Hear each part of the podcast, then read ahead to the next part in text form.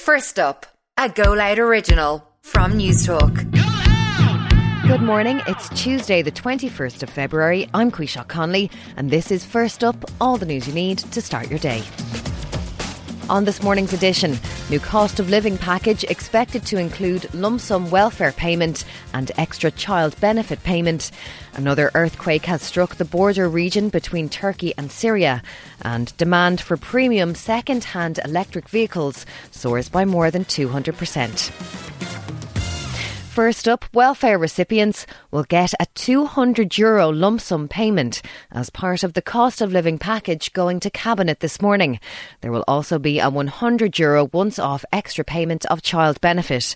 First up's Sean Defoe reports. Last night, coalition party leaders met with the ministers for finance, public expenditure, and social protection to agree the details of this latest round of cost of living payments. A 400 million euro social welfare spend will see a 200 euro lump sum to welfare recipients, including pensioners and job seekers, while there will be a once off 100 euro extra payment on child benefit.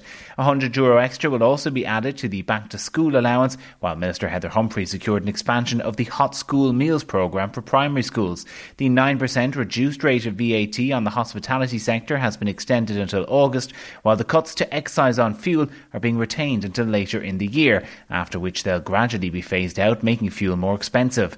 The package falls short of initial expectations, with opposition parties certain to call for a much larger investment from the government in what ministers have insisted will be the last intervention before October's budget. Another earthquake has struck the border region between Turkey and Syria. At least three people have died and more than 600 are injured. It comes a fortnight on from a similar disaster which has killed almost 45,000 people. The latest tremor measured 6.3 around the city of Antakya, which already faces a major rebuilding job.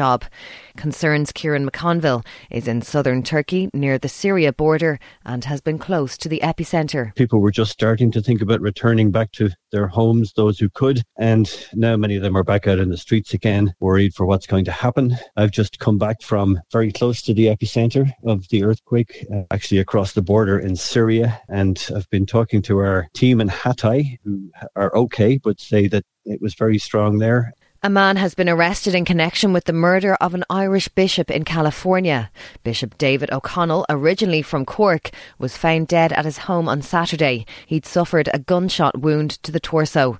LA County Sheriff Robert Luna says the suspected gunman was known to Bishop O'Connell. The person of interest was identified as Carlos Medina. Medina is the husband of Bishop O'Connell's housekeeper and the demand for premium second-hand electric vehicles has increased by 268% in the year to January 2023.